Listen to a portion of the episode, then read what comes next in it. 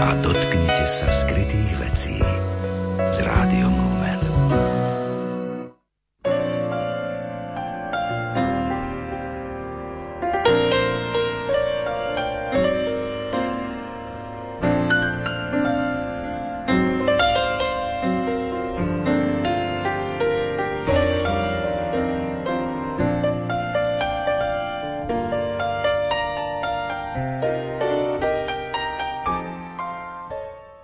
Dobrý deň, vážení poslucháči.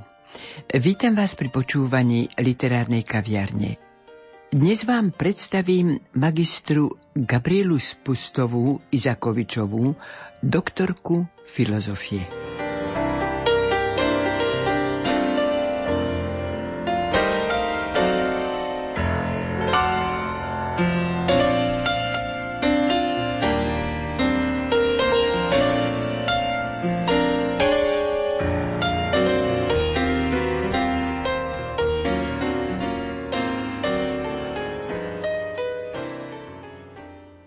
Vážení priatelia, v úvode privítam štúdiu Bratislavského rádia Lumen pani Gabrielu Spustovú Izakovičovú. Vítajte.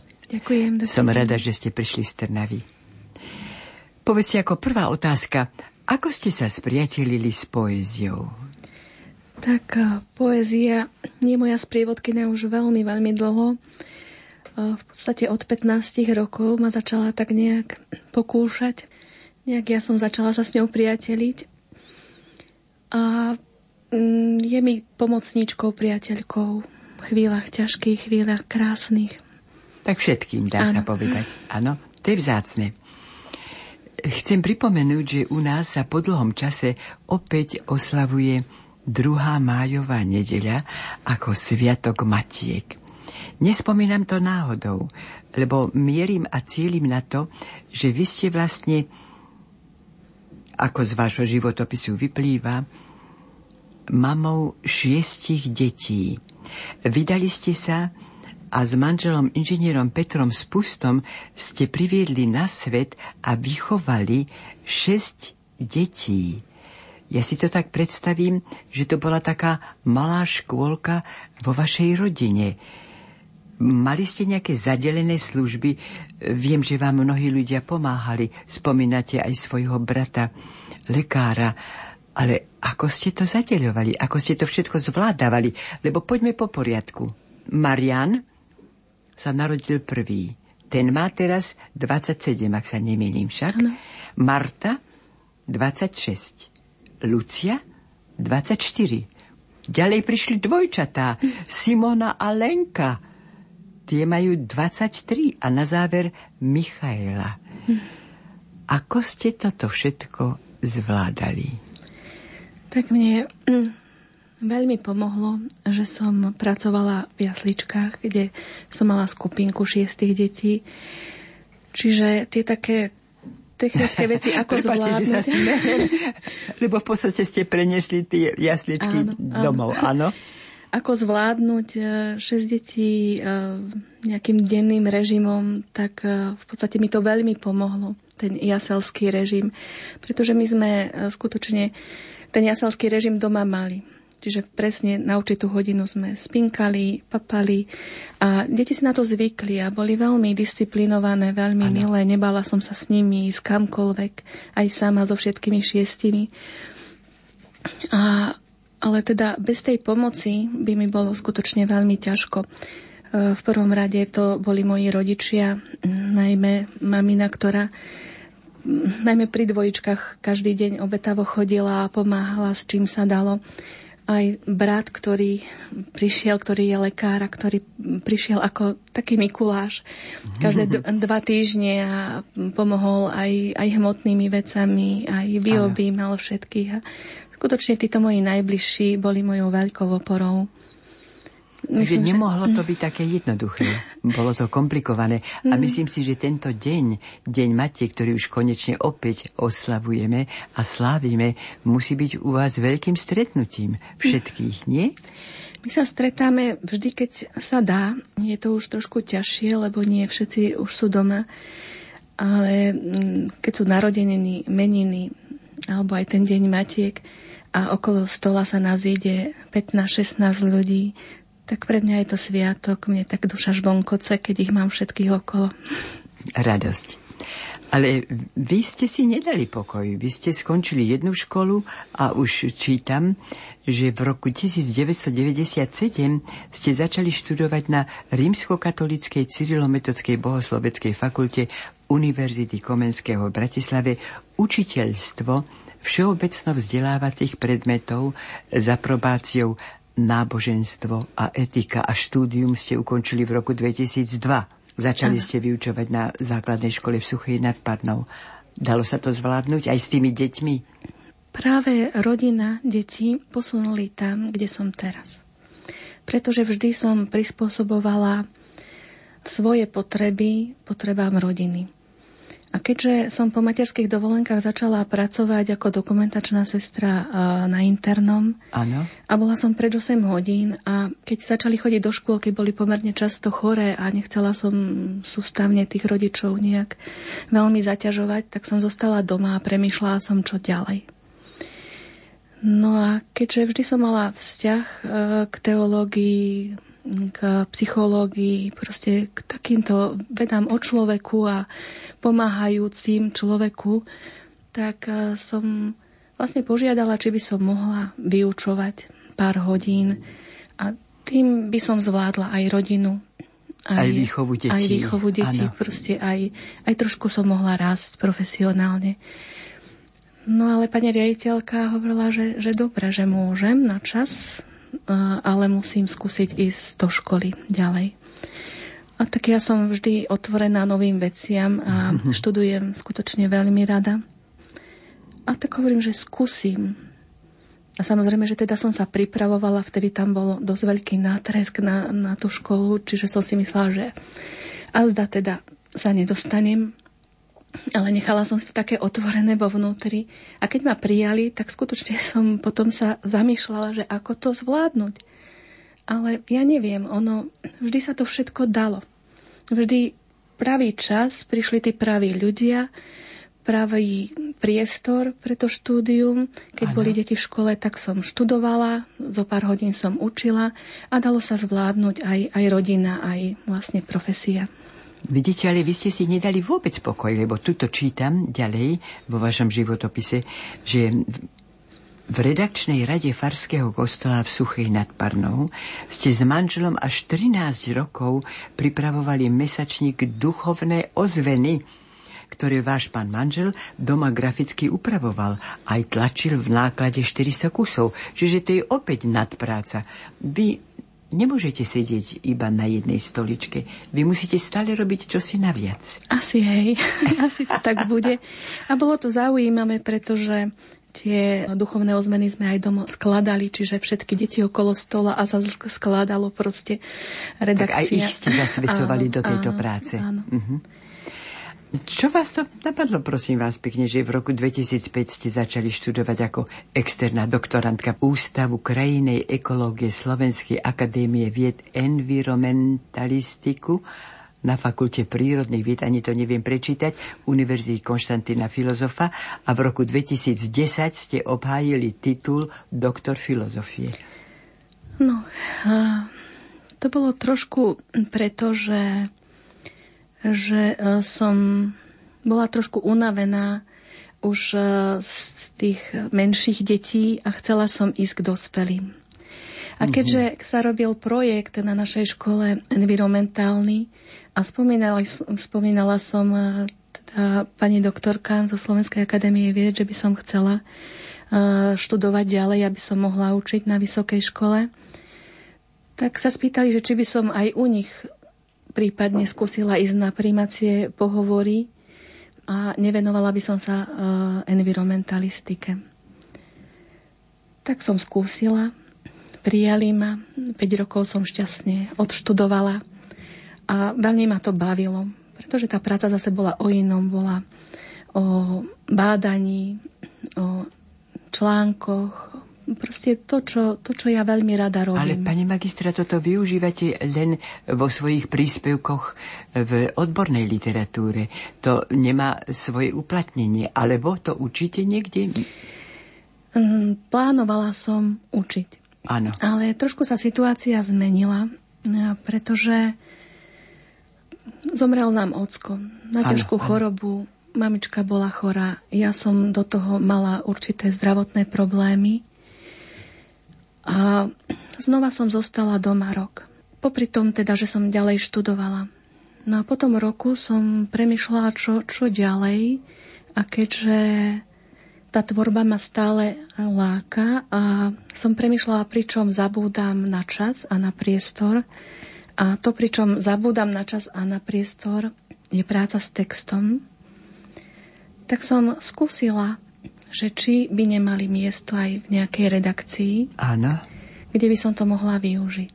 A teda po príjmacích pohovoroch dosť náročných som bola prijatá do redakcie Dobrej knihy ako redaktorka. Mm-hmm. Tam už pracujete niekoľko rokov, hej? Áno. A na základe čoho vás prijali v roku 2013 do Spolku slovenských spisovateľov?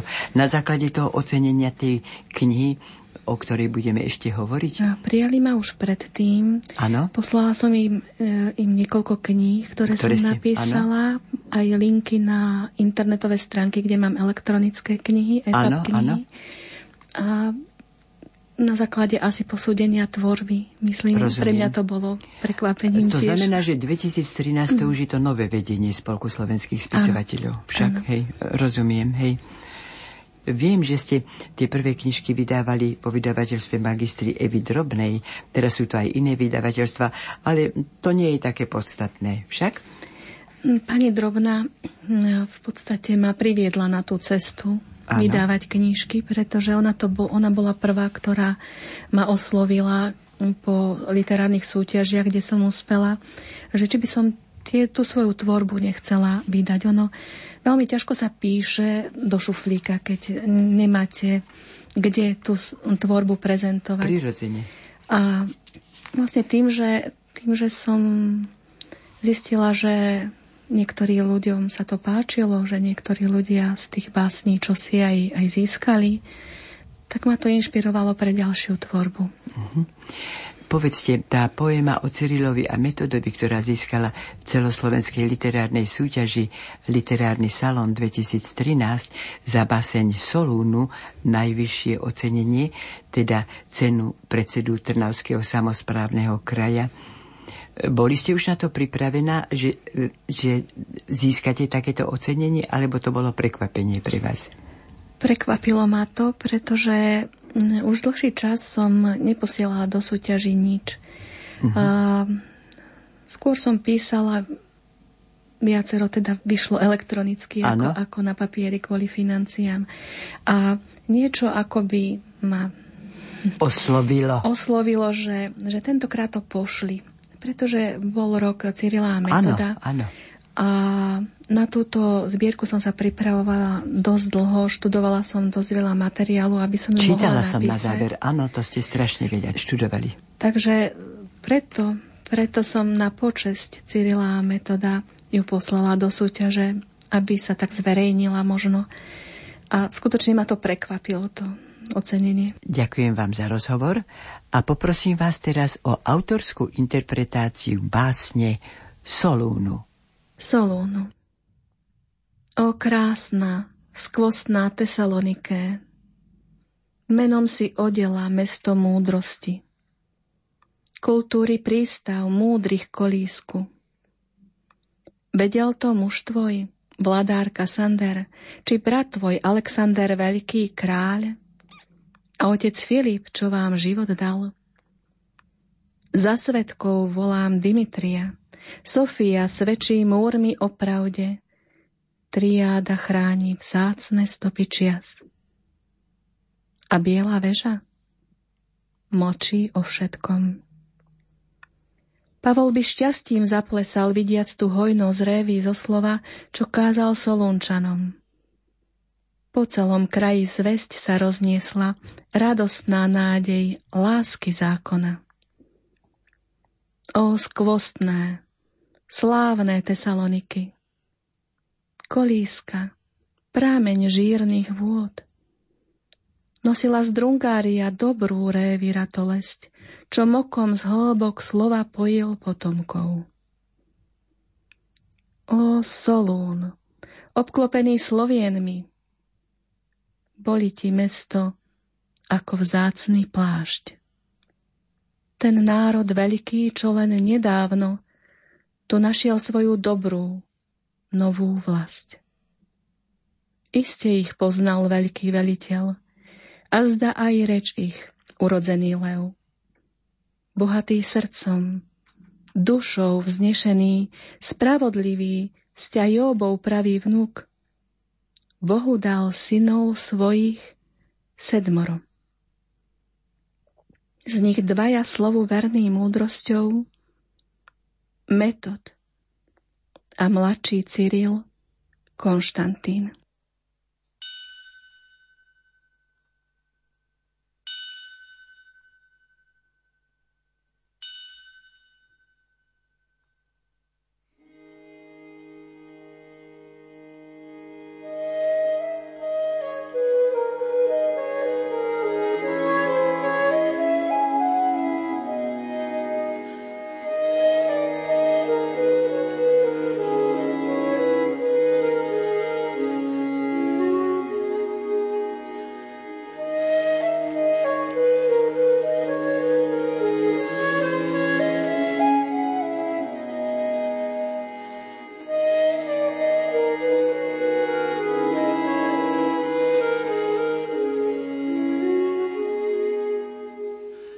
Konštantín Najmladšie dieťa, chlapča milučké, dostalo meno krásne Konštantín. Mliekom sa dojky krmiť odmieta. Len vlastná mať ho môže nasítiť, sťa od počiatku čistú ratolesť. Keď chlapča siedmi dovršilo rok, mu devy vo sne prišli núkať sa – z nich jedna skvostná v perli odetá. Jej vernosť slúbil umnej Sofii.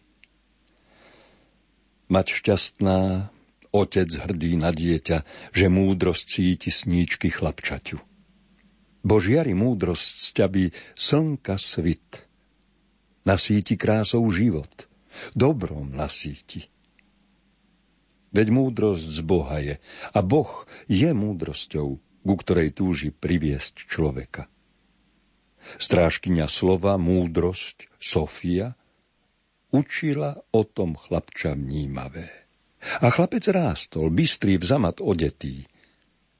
No keď mu vietor schmatol krahulca, z márnosti žial mu zhatal cestu imaní. Vnoril sa do kníh. Verný Sofii krahulcom, Boh ho takto ulovil, tak ako v dávnych časoch Placida. A svätý Gregor, patrón nebeský, túžby mu slovu verné ustrážil. Jazyky mnohé spoznal. Do vedy sa vhlbil veľkej, slovu vzdával hold. Modlil sa, prosil Boha o svetlo. Boha, čo slovom stvoril nebo zem. Osirel mladý, 14 mal len liet, keď svojho syna otec opustil. Z nebeských výšin na ňo dohliadal. Trápi sa pre ňo dobrá jeho mať, či bude sa môcť o ňoho postarať. No Božia náruč, láska siroty. S cisárom mladým hostica má poznaním. Vďaka ti, srdco milý Teoktist, Vďaka ti, Teodora vznešená, za ten dar zasiať dobré seme v dobrú zem. Veď kde sa pilnosť spojí s rozumom, tam z ducha iste vzrastie veľký strom. Konštantín prosí ako šalamún. O múdrosť, vrúcne aj pokorne. Chce spoznať to, čo Bohu milé je, múdrosť, čo leží Bohu pri tróne. Carihrad náruč vrelú otvára, s ňou všetky vedy, umu potechu, aj mysli, čo má iba 16 liet. Veď dvorná škola vzácna je preň záhrada, kde kvitnú všetky grécké umenia. O jasaj, jasaj, zlatý roh. Vlň sa spievaj morská úžina. Východ a západ tam, kde stretá sa v milostnom objímaní. Konštantínovo mesto zajasaj. Radosťou plesaj Hagia Sofia, východnej ríše srdce bijúce. Jasaj, že môžeš hojdať ratolesť vznešenej Byzancie. Cisársky palác bol mu domovom. Na Boží obraz chcel byť. V nádhernom obraze tomto chrániť každú čnosť, pozemské veci meniac v nebeské. Logotet priazeň storakú mu dá. Chránenec často múdrosťou ho častuje, čo v dvornej škole čerpal už šesť liet. Núka mu zlato, posty, kniežatstvo a krásu krstnej céry Logotet. Nechce sa zrieknúť umu mladíka. Konštantín zlatom, striebrom pohrda. Aj krásou ženy v skvostnom habite. Berný len jednej. Svojej Sofii. Hľadať chce iba slávu pravodca ľudského rodu pravú, pôvodnú. Núka mu ďalšie skvosty logotet, tonzúru kňazku v chráme múdrosti knihovník patriarchu? Nuž to veľký post. Čakal ho spolu s steným honorom, čo každý nosí tajomník, hoci mal lied len 22. Nebol ním dlho umný Konštantín. Ukryl ho kláštor. Ušiel márnosti. Len múdrosť v chráme srdca uhostí. Napokon prijal poctu ďalším ju aj dať a učil iných. Pre nesmierne rád, keď prijal profesorský post. K filozofii, k vede srdce zložil si. V tej ľúbej dvornej škole, v ktorej študoval.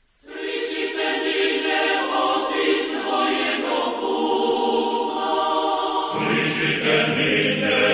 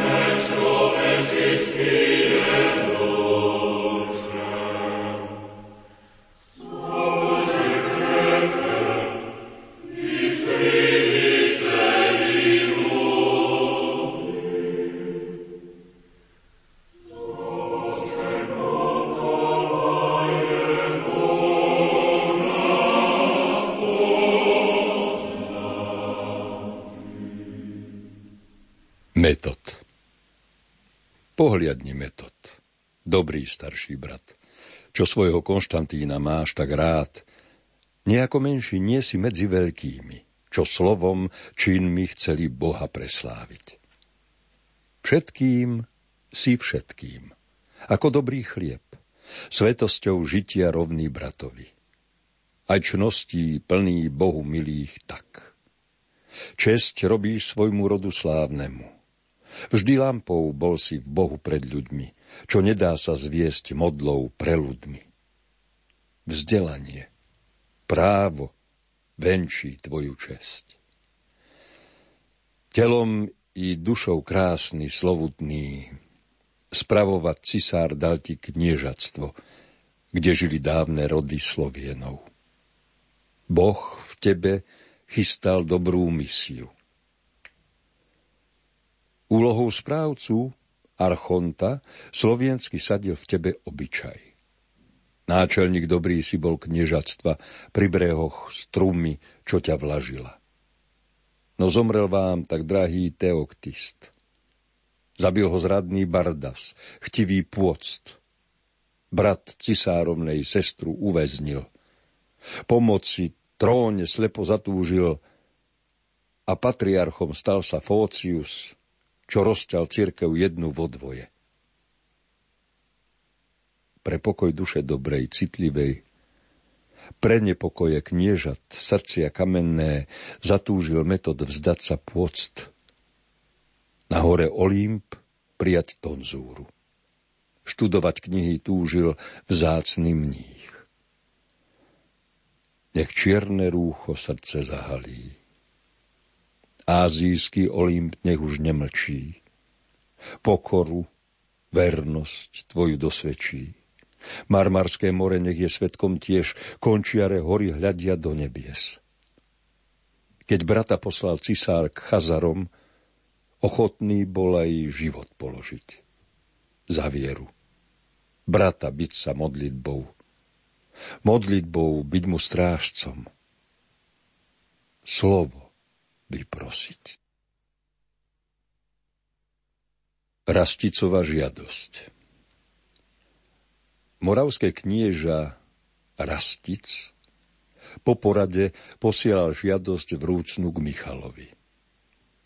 Odvrhol panstvo hriechu pohanstva. Kresťanský zákon ctí si úprimne.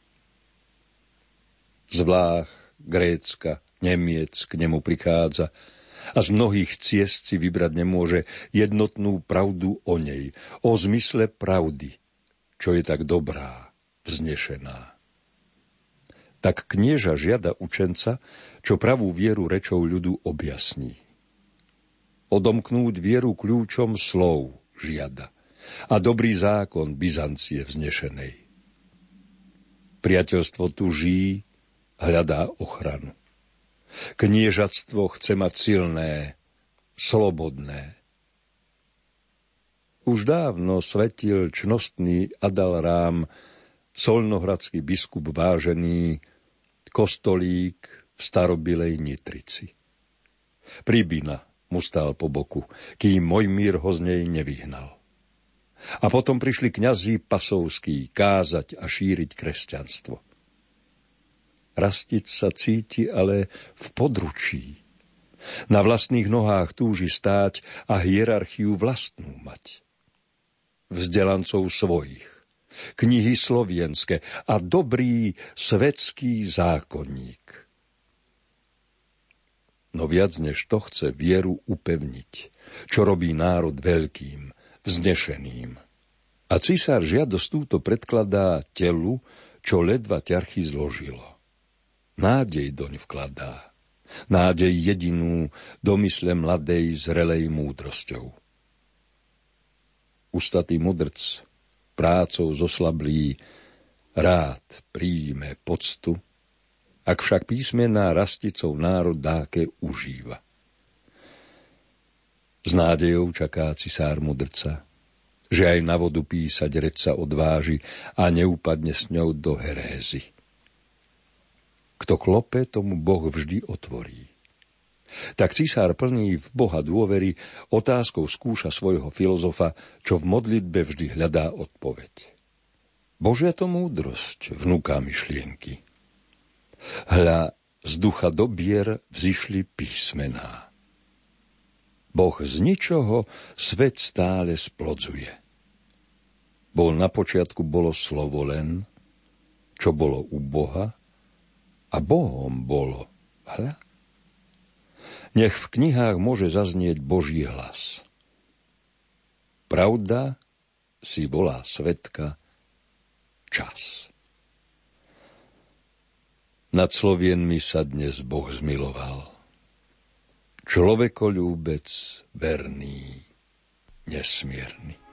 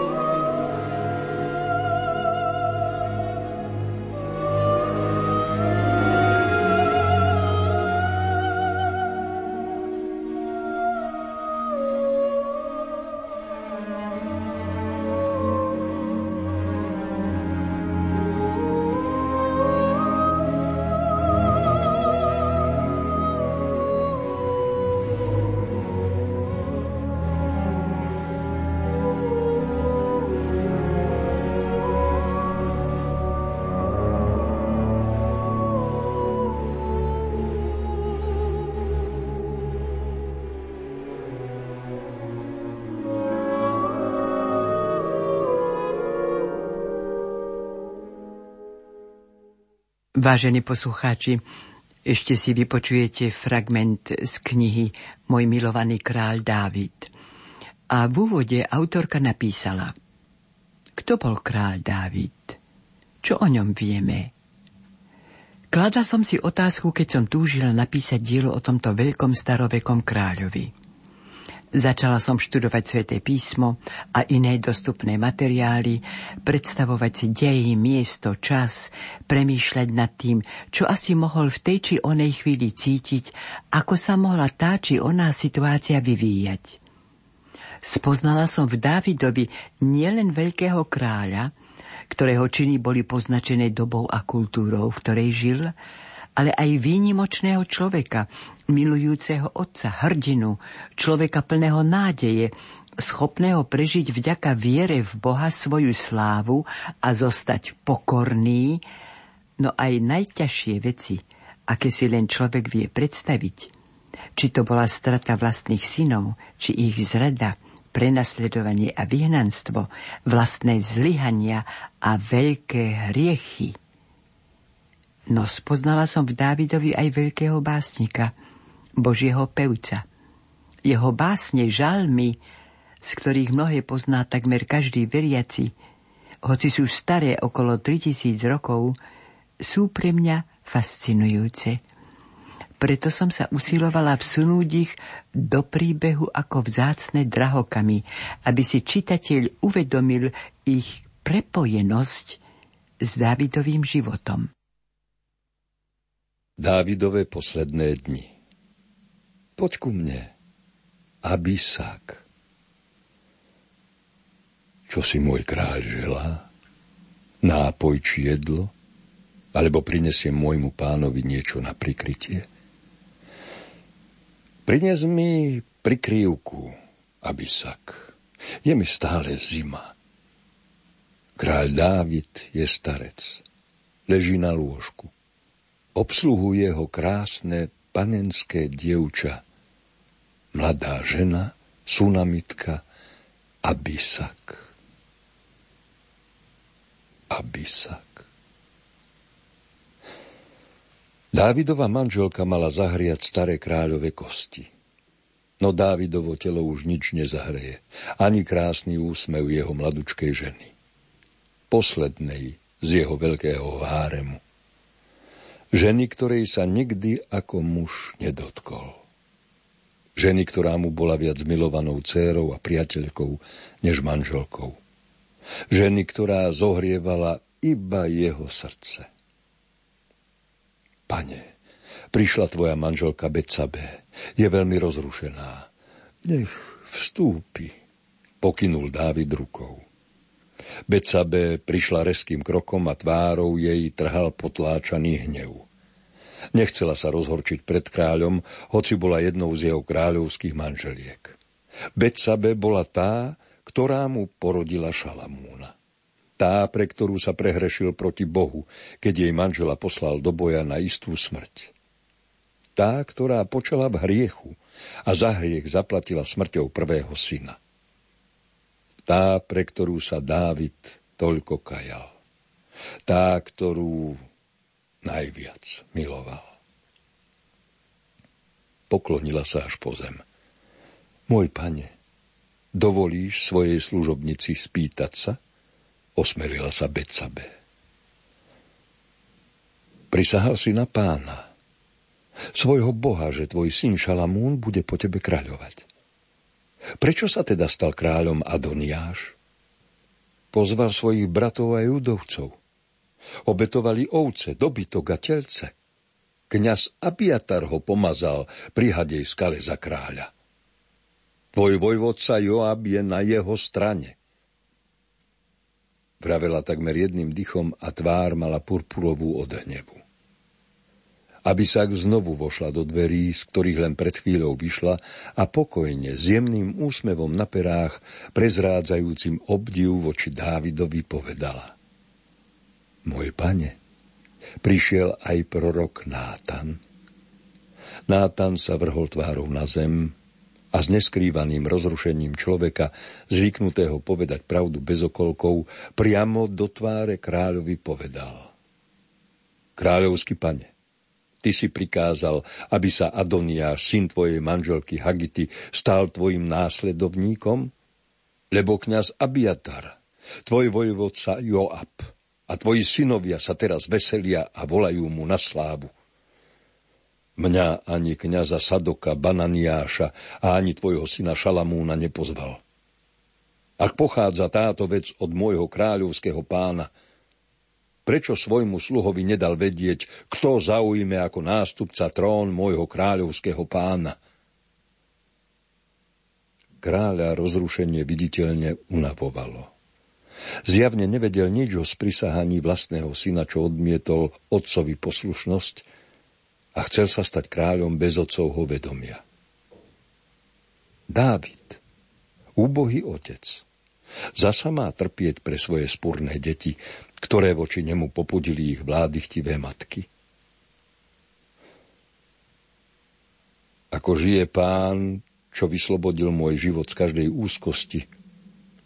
Ako som sa ti, Betsabe, pozrel sa na ňu a jemne sa uklonil, na pána Izraelovho Boha zaprísahal, že tvoj syn Šalamún bude kráľovať tak to dnes urobím.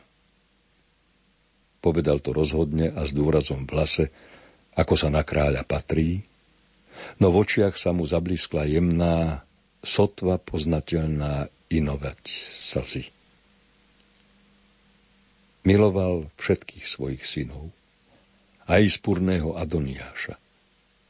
Má ho stratiť, ako stratil Absolóna – má oň prísť, ako prišiel o dieťa svojho hriechu, prvého syna Betsabe? Úbohý kráľ. Aké ťažké je spojiť otcovské srdce plné lásky so srdcom kráľa plným zodpovednosti za celý národ. Betsabe sa znova poklonila až po zem. Nech žije môj kráľovský pán, Dávid, na veky dôverovala Dávidovi. No vedela, že starnúci nevládny kráľ to bude mať veľmi ťažké. Nie všetky jeho manželky ho milovali tak ako ona. Niektoré bažili len po sláve a moci svojich synov ochotné obetovať všetko, aj utrpenie či smrť Dávida. Boli ako svorka vlčíc, čo túžia potom, aby ich vlča viedlo svorku. Dávid vedel, že teraz musí byť rozhodný že jeho otcovská láska mu nesmie zastrieť oči a rozum. Adoniáš by nebol dobrý kráľ. Bažil pomoci a tá mu zastierala myseľ a múdrosť srdca. Pokynul rukou na Nátana a dal mu jasné a dôrazné inštrukcie. Musí konať. Musí konať rýchlo. Rýchlejšie než tí, čo sa proti nemu spriahli. Nátan podľa želania Dávida zavolal kňaza Sadoka a Jojadovho syna Bananiáša a keď prišli, prikázal im Zoberte sluhov a môjho syna Šalamúna, posadte ho na kráľovskú mulicu a vedte ho dolu ku Gihonu. Tam ho pomažte za kráľa nad Izraelom. Trúbte a volajte, nech žije kráľ Šalamún potom príďte. Nech sa Šalamún posadí na trón. Bude kráľovať namiesto mňa. Určil som ho, aby bol kniežaťom nad celým Izraelom a Júdom. Nátan si vydýchol. Kráľ našiel v neriešiteľnej situácii riešenie hodné svojho majestátu. Pane, vyslíš moju modlitbu. Naklon sluch k môjmu volaniu. Nebuď mlčanlivý k mojim slzavým nárekom.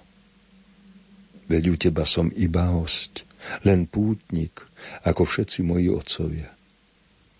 Odvráť odo mňa svoj prísny pohľad, aby som pookrial skôr, než odídem a než ma viac nebude.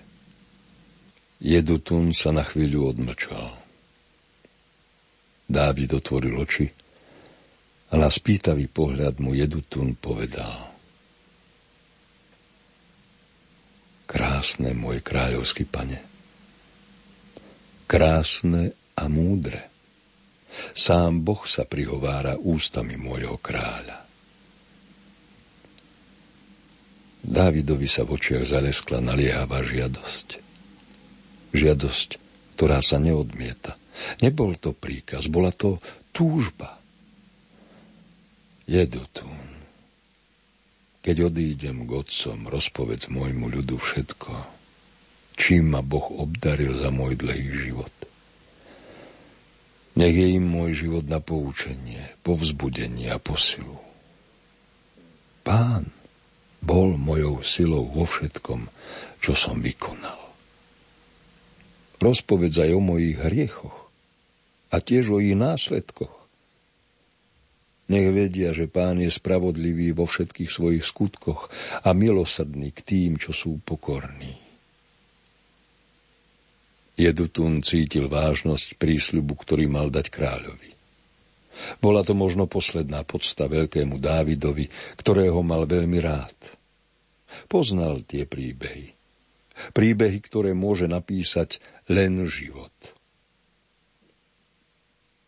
Áno, môj kráľovský pane, rozpoviem im o všetkom. Pripomeniem tvojmu ľudu všetko, čo si mi vyrozprával a opísal vo svojich piesňach. Všetko, čo si prežil od svojej mladosti. Mám všetky tvoje piesne, čo si napísal a som pripravený rozprávať o všetkom, čím ťa pán obdaril.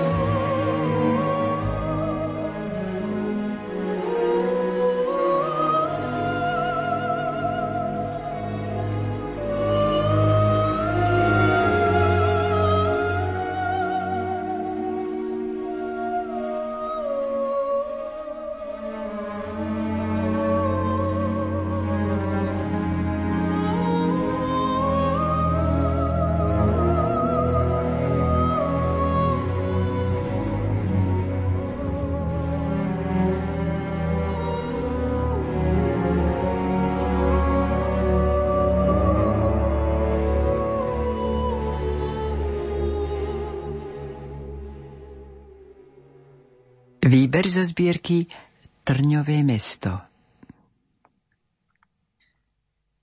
Zastávka Tajomný opar nad miestom, čo čaká. Príchod a odchod v napätí sa kúpe.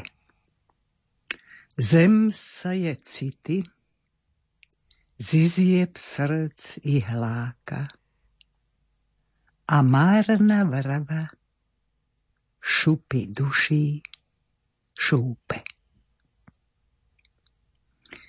Pohľady nemé, zabodnuté vo sne a ťarchy tiel, čo chceli by byť inde, merajú čas tak neúprosne, presne Oči a telá vzdialené sú v tesne. Dážď Ulice rozkvitli klobúkmi dáždnikov, závesy dažďové zvesila obloha. Zotmela v oblakoch, kde sa zjaví tvár hľadiac sa do neba. Námestie zívlosy, mie sa trojička v tom Božom sviežení. Aj parky znavené. Lavičky pijú dážď a ticho závidie bláznivým ľúbencom ochotným premoknúť. Mesto je kúpeľom dosýta umité. Dovolí každému nadýchnuť do vôle. Vonia a prebúdza útroby uspalé. Ďakuje za sviežosť v tom sveta kostole.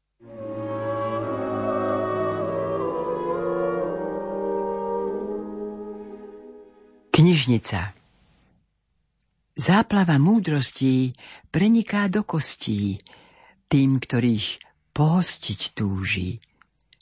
Strážkyňa múdrych slov, myšlienok, túžob, snov, nečujne tichunko slúži. Tým, čo ju hľadajú, múdrosť sa ponúka, otvára nesmiernu krásu, pohládza, rozplače, utíši, vovedie do tajov ľudského času. Hoď všetko márne je, múdrosť má od vekov od krásy tajomstiev kľúče. Preniká priestory tajomných zákutí, do neba svietia jej lúče kostolné zvony. Od pradávna bijú na protiveň svetu, ohlasujúc pravdy o podstate bytí. Hlasno ako v srdciach výčitky a vzliky rozkmitajú priestor do zákonov vbitý. Priestorom sa vlní pozvanie do ticha, čo uzdraviť túži. Zdvihnúť ľudské kríže, skúša zas a znova nádej vlieva do žil. Aj keď zvon už dobil, vesmír sa ním kníše.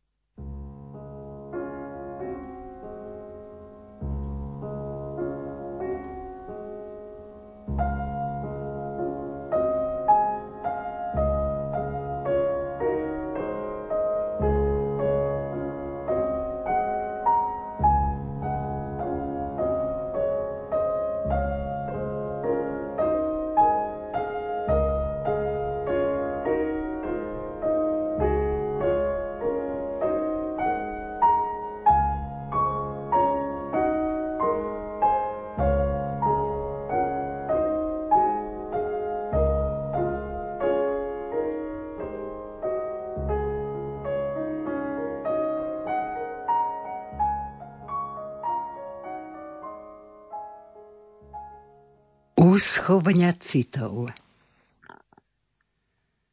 Zložíš si kabát tiarch a prianí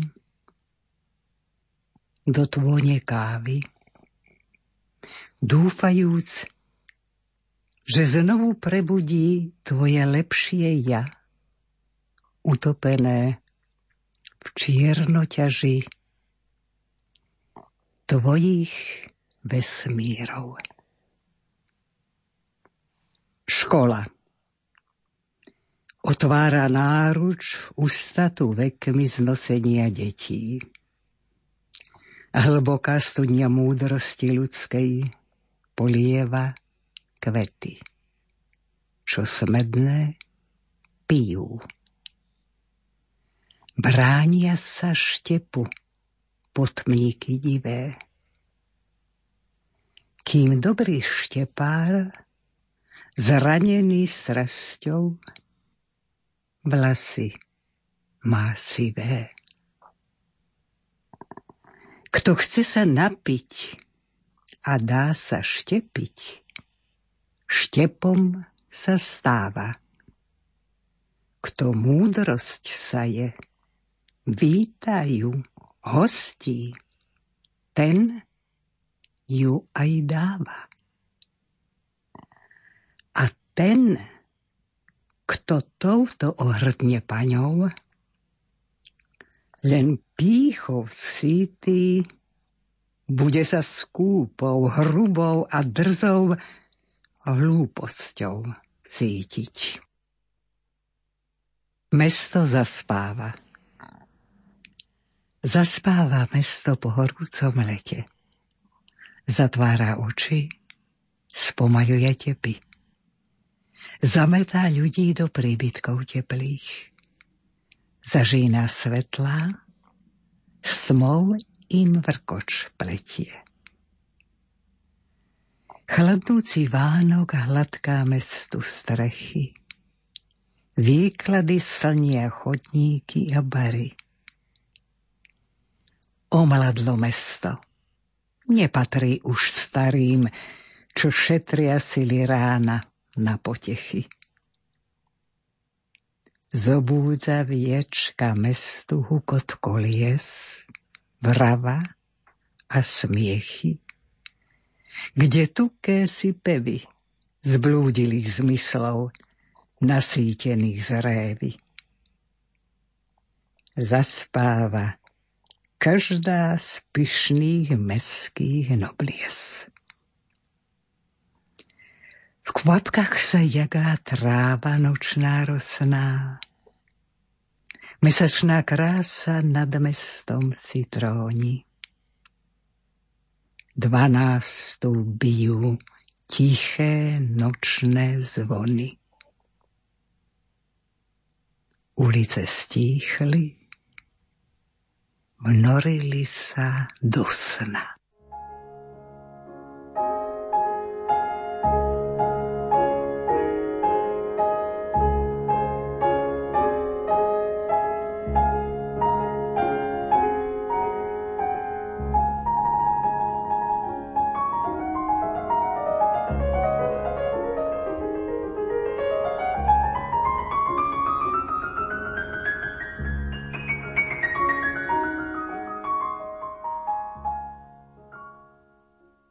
Ukážky zo zbierky Stony apokalyptických čias. Homo consumens. Je človek sítý blahom vecí, prísľubom šťastia, pôžitku a sily? Bohom sa stáva túžba mať a vládnuť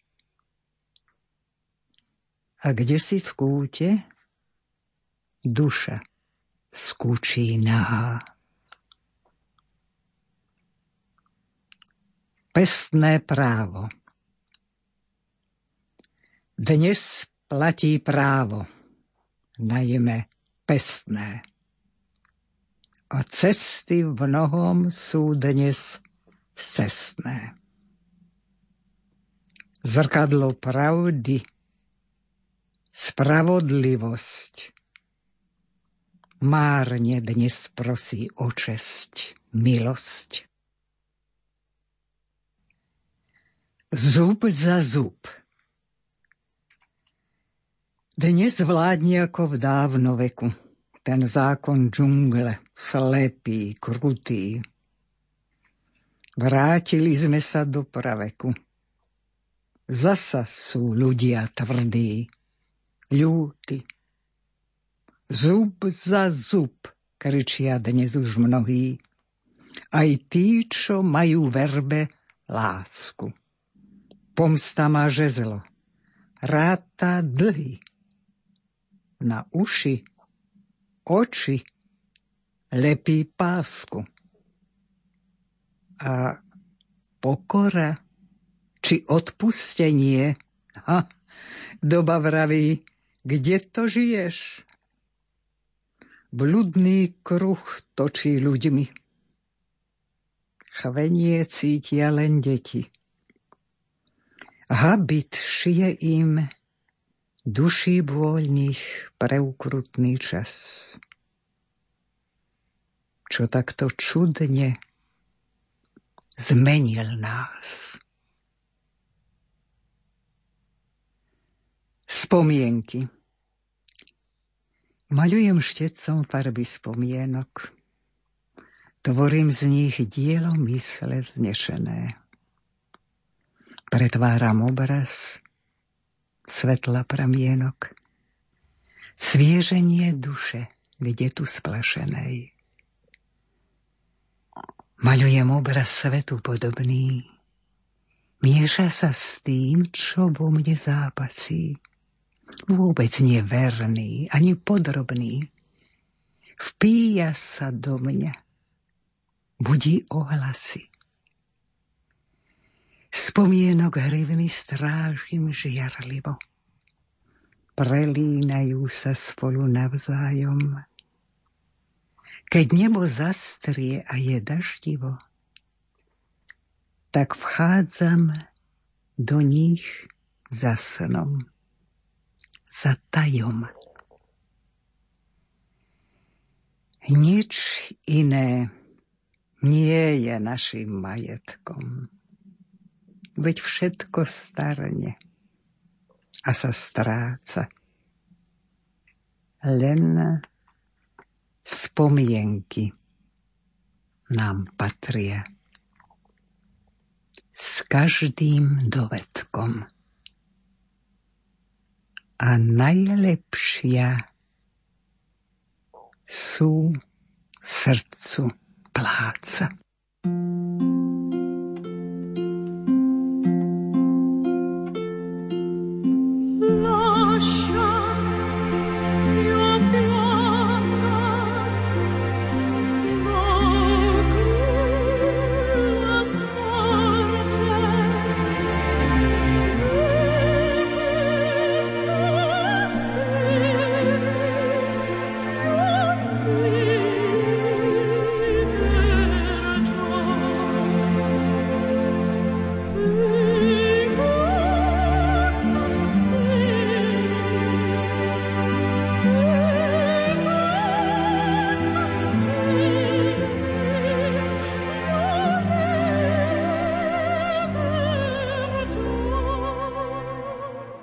Vážení poslucháči, počúvali ste literárnu kaviareň, v ktorej zazneli básne a próza Gabriely Spustovej Izakovičovej. Interpretovali Hanna Kostolánska Ušáková a Jozef Šimonovič. Hudobná spolupráca Tiana Rauchová, zvukový majster Matúš Brila a lúči sa s vami Hilda Michalíková. Thank